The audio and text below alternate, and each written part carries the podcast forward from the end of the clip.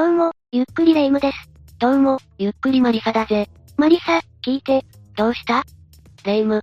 この前、外を歩いていたら、いかにもな感じの不良が野良猫に優しく話しかけているのを目撃したのよ。おう。よくいる、見た目と違って良いやつ、だな。見た目で判断してしまった自分を恥じたわ。まあ一番最初に入ってくる情報が、見た目、だからな。決めつけちゃうのも無理ないぜ。レ夢ムの場合、悪い人だと思ったら良い人だった。っていう良いパターンだったが、この世にはその逆もよくあるよな。良い人だと思ってたのに。っていうやつよね。よくニュースとかで犯人の知人にインタビューした際にも、そんなことする人だとは、って答えているのもよく見るよな。真面目だと思っていた人が、そうじゃなかった、の事実を知ったとき、衝撃よね。今日紹介するのはそんな、真面目だと思われていた男、が起こした事件だ。その男にどんな背景があったのか、非常に気になるわ。それじゃ今日は、アキルの獅子参加兄弟強盗殺人事件、を解説するぜ。それでは、ゆっくりしていってね。2008年4月11日、東京都あきる野市で起きた事件だ。二人で暮らす大福さん兄弟が行方不明になったことで事件が発覚。兄弟は家に訪ねてきた二人の強盗によって、殺害されてしまっていたんだ。強盗殺人ね。お金がないからって、同じ人間とは思えないわ。犯人はすぐに逮捕され二人のうち一人が死刑判決となったが、事件は衝撃的な最後を迎えてしまったんだ。衝撃的な最後？逮捕されて死刑も確定して終わりかと思ったら、どんな最後が待っていたの？じゃあまずは、犯人像について詳しく解説していくぜ。犯人は二人。一人は無職の沖倉和夫、当時60歳だ。働いていなかったのね。ああ。事件の3年前に働いていた職場を急に退職しているぜ。前の職業は何だったの？あきるの市役所の職員だ。市役所職員だったの？どうしてそんな人が？沖倉は保険年金課に在籍していたぜ。勤務態度も真面目で、周りからは仕事のことで、相談に乗ったりと周囲の人にも頼りにされていたそうだ。だが27年勤めていた市役所をある日突然退職したんだぜ。そんなに長く勤めていて、どうして急に？そのまま言っていれば、お金に困ることもなかったんじゃないの？確かに市役所に勤めている時は、沖倉もお金に困っていなかった。だから霊夢の言う通り、そのまま市役所に勤めていれば強盗にはなってなかっただろうな。仕事を辞めた沖倉は、その後何をしていたの？スナック経営に手を出したんだ。なるほど。それがうまくいかなかったのね。その通りだ。スナック経営に失敗し、さらに賭け麻雀にはまってしまったんだ。最悪なコンボね。その結果沖倉は、4700万円以上の借金があったんだぜ。4700万。かなりの額ね。そんな時沖倉は、麻雀仲間からある情報を聞いたんだ。市に土地を売って、億単位の収入を得ている指定がいる、と。いやいや、そんなのあんたたちには関係ないでしょ。普通はそう思うよな。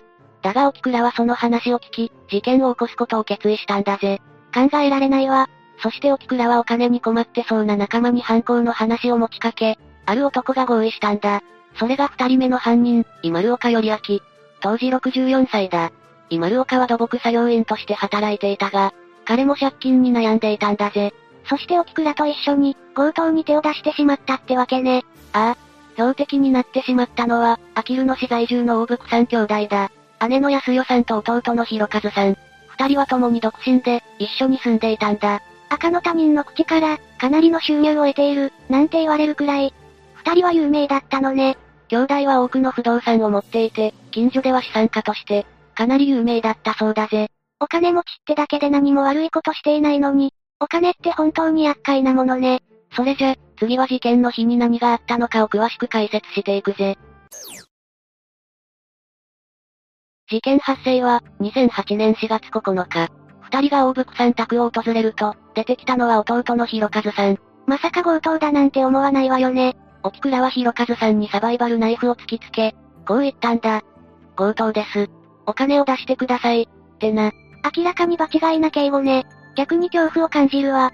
この言葉遣いに、沖倉の真面目さみたいなのが感じられるよな。まあ、丁寧だからって許されないけどな。そして弘和さんの両手足を粘着テープで拘束したんだ。その時安代さんはまだ仕事から帰ってきておらず、家には弘和さんしかいなかったぜ。沖倉たちは室内を物色しながら、安代さんの帰りを待ったんだ。帰りを待つなんて恐ろしすぎるわ。そんなことになっているとは、安代さんも思っていなかっただろうな。安代さんが帰宅すると、沖倉はまたサバイバルナイフを突きつけた。そして安代さんにも、私は強盗です。お金を取りに来ました、と脅迫したんだ。そこでもまた丁寧な言葉遣いね。逆にその丁寧さに腹が立って仕方ないわ。その後安代さんの両手足にも同じように粘着テープを巻き付けた。そして沖倉たちは現金35万とキャッシュカードを入手。二人の目当てはお金でしょ？その後はすぐ逃げたの？いや、沖倉は、顔を見られたから手にかけるしかない、と殺害を決意してしまったんだ。信じられないわ。あまりにも身勝手ね。そして沖倉が安代さんの頭に、今丸岡が広和さんの頭に、それぞれポリ袋をかぶせ首に粘着テープを巻いて放置。二人はその後窒息。命を落としてしまったんだ。ひどすぎるわ。どんなに苦しかったか。安代さん兄弟を殺害した二人はそのまま遺体を車に乗せたぜ。遺体を遺棄するためね。ああ。沖倉たちは長野県まで車を走らせ山中に運び、重機で穴を掘りそこに投げ入れたんだ。重機まで用意していたの？かなりの計画性ね。沖倉はその後のことも考えていたぜ。殺害した後のこと？ああ。次の日の4月10日、まず沖倉たちは安代さんが働いている調布市の図書館に、欠勤の連絡をしたんだ。事件発覚を避けるための隠蔽工作ね。でもなんて言って欠勤連絡をしたの？バレそうだけど、広和さんのふりをしたんだぜ。姉は体調が悪いので休みます。ってな。弟からの電話って言われちゃ、信じちゃうわね。さらに安代さんの車を最寄り駅のそばの駐車場に戻すなど、まるで生きているかのように見せかけたんだ。この二つの隠蔽工作を終えた二人は、安代さん名義の口座からお金を引き出そうとしたんだぜ。でもそんな簡単に引き出せないわよね。本人じゃないってバレるだろうし、銀行でも安代さんの弟のふりをするつもりなのかしら。もし本当に弟だったとしても、窓口の人はバカじゃないからな。弟様ですね、かしこまりました、って通るわけがないんだぜ。二人のどっちかが女性だったら隠し通せたかもだけど。そうだな。女性が安代さんのふりをしたら引き出せる可能性があるよな。そこで沖倉が取った行動は、知人に連絡し、女性を一人連れてくるように頼んだんだ。まだ他に仲間がいたの？いや、連絡を受けた沖倉の知人も、知人の女性も強盗で手に入れたお金とは知らなかったぜ。沖倉はその知人に約300万ほどの借金があったんだ。姉の通帳を引き出して借りていた300万を返すから、女の人を連れてきてほしい、と嘘をついたんだな。なるほど。じゃあ知人たちは沖倉の姉のものだと思っていたのね。300万返すから、って言われたら、女の人を連れて行くしかないわよね。そして沖倉はその女性に安代さん名義の通帳と印鑑、安代さんの名前と生年月日を教え、安代さんのふりをするように頼んだんだ。やばい、お金が下ろされちゃうわ。だが成功するかと思いきや、予想外のことが起きたんだ。なんと安代さんのふりを頼まれた女性が、安代さんの生年月日を間違えてしまったんだな。それは予想外ね。結果銀行員に安代さん本人じゃないことを疑われて、お金を引き出せなかったんだぜ。安心したわ。じゃあ沖倉たちは、お金を諦めたの？もちろん諦めるわけがないよな。仕方なく、キャッシュカードで細かくお金を引き出すことにしたんだ。お金を手に入れた沖倉はその後、数年間返済していなかった借金を返し始めたぜ。いきなりそんなことをしたら、勘の良い人は気づきそうだけど、沖倉は、姉から借りた、と嘘をついていたそうだぜ。今丸岡も8ヶ月滞納していた家賃を払い始めるなど、羽振りが急に良くなったんだ。しかも沖倉はそのお金で、旅行の計画も立てていたらしいぞ。人を殺して自分たちだけ良い思いをするなんて、本当にムカつく奴らね。いつ逮捕されるの？もしかして、隠蔽工作のせいで事件発覚すらしなかったのかしら？いや、二人はすぐ逮捕されたぞ。しかもその隠蔽工作が裏目に出たんだ。どういうこと？じゃあ次は逮捕までの流れを解説するぜ。事件を隠すために隠蔽工作をしたのよね？なのにそれが裏目に出たってどういうこと？隠蔽工作をしたのは4月10日、その日だけ。翌日の11日以降、安代さんは無断欠勤が続き職場の人は、安代さんに何かあったのではないか？と思っていたんだ。でも、職場で安代さんは体調が悪いってことになってるんでしょ？普通、具合悪いのかな？ってなって終わるんじゃ。職場の人は、安代さんのことを、どんなに体調が悪くても出勤する人、と語り、さらに、今まで弟が電話なんてしてきたことがない、と最初から、沖倉たちからの、偽電話、を不審に思っていたんだ。私なら、そんなこともあるかな？ぐらいになりそうだけど、職場の人はその違和感に気づいたのね。そしてその後も兄弟と連絡がつかず、警察は捜査を開始したんだぜ。兄弟の家には鍵がかかっており、物色された形跡はなかった。だが土足で何者かが上がり込んだ形跡、微量の血液も検出されたんだ。この血液は一体誰の？沖倉の血液だ。二人が抵抗した際についたものだな。警察は兄弟が資産家であったことから、金目当ての犯行と推測。二人の銀行口座を調査していると、安子さんの口座からキャッシュカードで、お金を下ろす二人の男が ATM の防犯カメラに映っていたんだ。それが沖倉と今るお金。二人はマスクをするなどして、見バレしないようにしていたそうだぜ。しかし2008年4月21日、二人は逮捕されたんだ。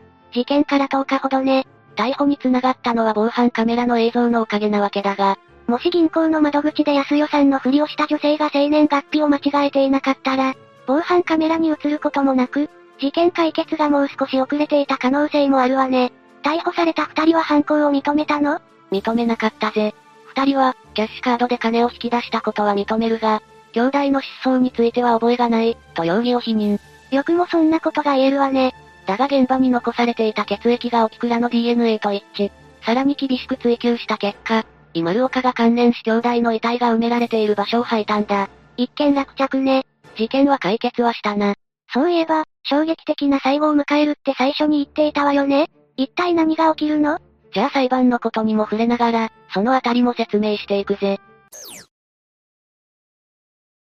裁判で争点になったのは、犯行の経緯と、犯行の主従関係、だ。沖倉側は、計画しただけで実行の意思はなかった。今丸岡に引っ張られた、と主張。一方今丸岡側は、従属的立場だった。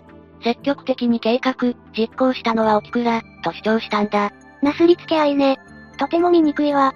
裁判には被害者遺族も出廷しており、死刑で死ねばいいとか、そんな甘いものではないと思います。二人が苦しんだのと同じ方法で命を奪ってやりたい、と述べたんだ。遺族からしたらそうよね。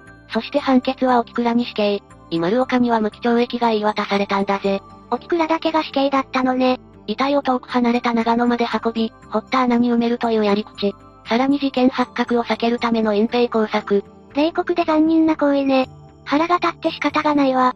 そして計画段階から沖倉が主導だったと認められたんだ。なんと沖倉は今丸岡の3倍以上の現金をもらっていたらしいんだぜ。3倍以上？それは主従関係ができていると思われて当然ね。まず沖倉が仲間から安代さんたちの情報を聞き、今丸岡を誘ったんだし、どっちが主導者かっていう点では、明らかに沖倉だよな。じゃああとは、死刑が執行されるだけね。死刑はもう執行されたの？執行されていないぜ。まだなの？いつされるの？一生沖倉の死刑が執行されることはないんだ。え？どういうこと？死刑判決が出たんじゃないの？まさかそれが覆ったの？事件から6年後の2014年7月2日、沖倉は収容先の東京拘置所で亡くなったんだ。え？実は亡くなる約1年前に肺がんが見つかり、沖倉は手術をしていたんだ。そして脳に転移していることが判明。そのまま亡くなってしまったんだ。言葉が出ないわ。この事件は沖倉の病死という、最悪な最後を迎えてしまったんだ。真面目だと思われていた男が起こしたこの強盗事件。市役所に勤めており、勤務態度も真面目。周りからも信頼されていたはずだった。でも27年勤めていた市役所を退職したことで、沖倉の人生は大きく変わってしまったわね。そうだな。退職後、スナック経営に挑戦したが失敗。賭け麻雀にはまったせいで膨れ上がる借金。そんな沖倉に、近所でも資産家として有名だった。安代さん兄弟の話が流れ込んできてしまった。兄弟は1ミリも関係ないのにな。そして沖倉は今丸岡を誘い、この強盗事件を起こしたんだ。安代さんたちを脅迫する時も場違いな敬語を使ったりして、強盗とは思えない丁寧さを出していたわよね。強盗です。お金を出してください、な。何度聞いても強盗とはミスマッチな言葉遣いだぜ。お金目当てだったけど顔を見られたからっていう身勝手な理由で、最後は二人の頭に袋をかぶせて窒息死させるなんて、ひどすぎて言葉が出ないわ。どれほど苦しかったか。挙句の果てに、自分は病気でこの世を去ったんだもんな。絶対にあってはならない結末だわ。レイムはこの事件、どう感じた？まずは何度も出てきた、真面目な男、っていうのが引っかかるわ。確かに市役所職員時代は真面目に働いていたかもだけど、犯行の行動を追っていくと真面目なんて言葉はこの事件に関係ない気がするわ。真面目な人が強盗？殺人？しかも殺害したことを後悔することなく、自分のためにお金を使ったり、真面目だった？だからなんだ？って感じだよな。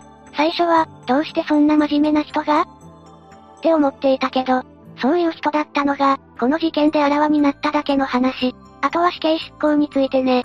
執行する前に病死だなんて、何回も言うけど納得できないと感じてしまうわ。死刑が確定したら、すぐに執行するべき。って、意見はこの事件でよく上がっているぜ。こんな結末は絶対にあってはならないわ。事件自体起こらないことが一番なんだけどね。みんなもこの事件についてどう思ったか、コメントで教えてくれ。というわけで、今回は、アキルの獅子参加兄弟殺人事件について、解説したぜ。それでは、次回もゆっくりしていってね。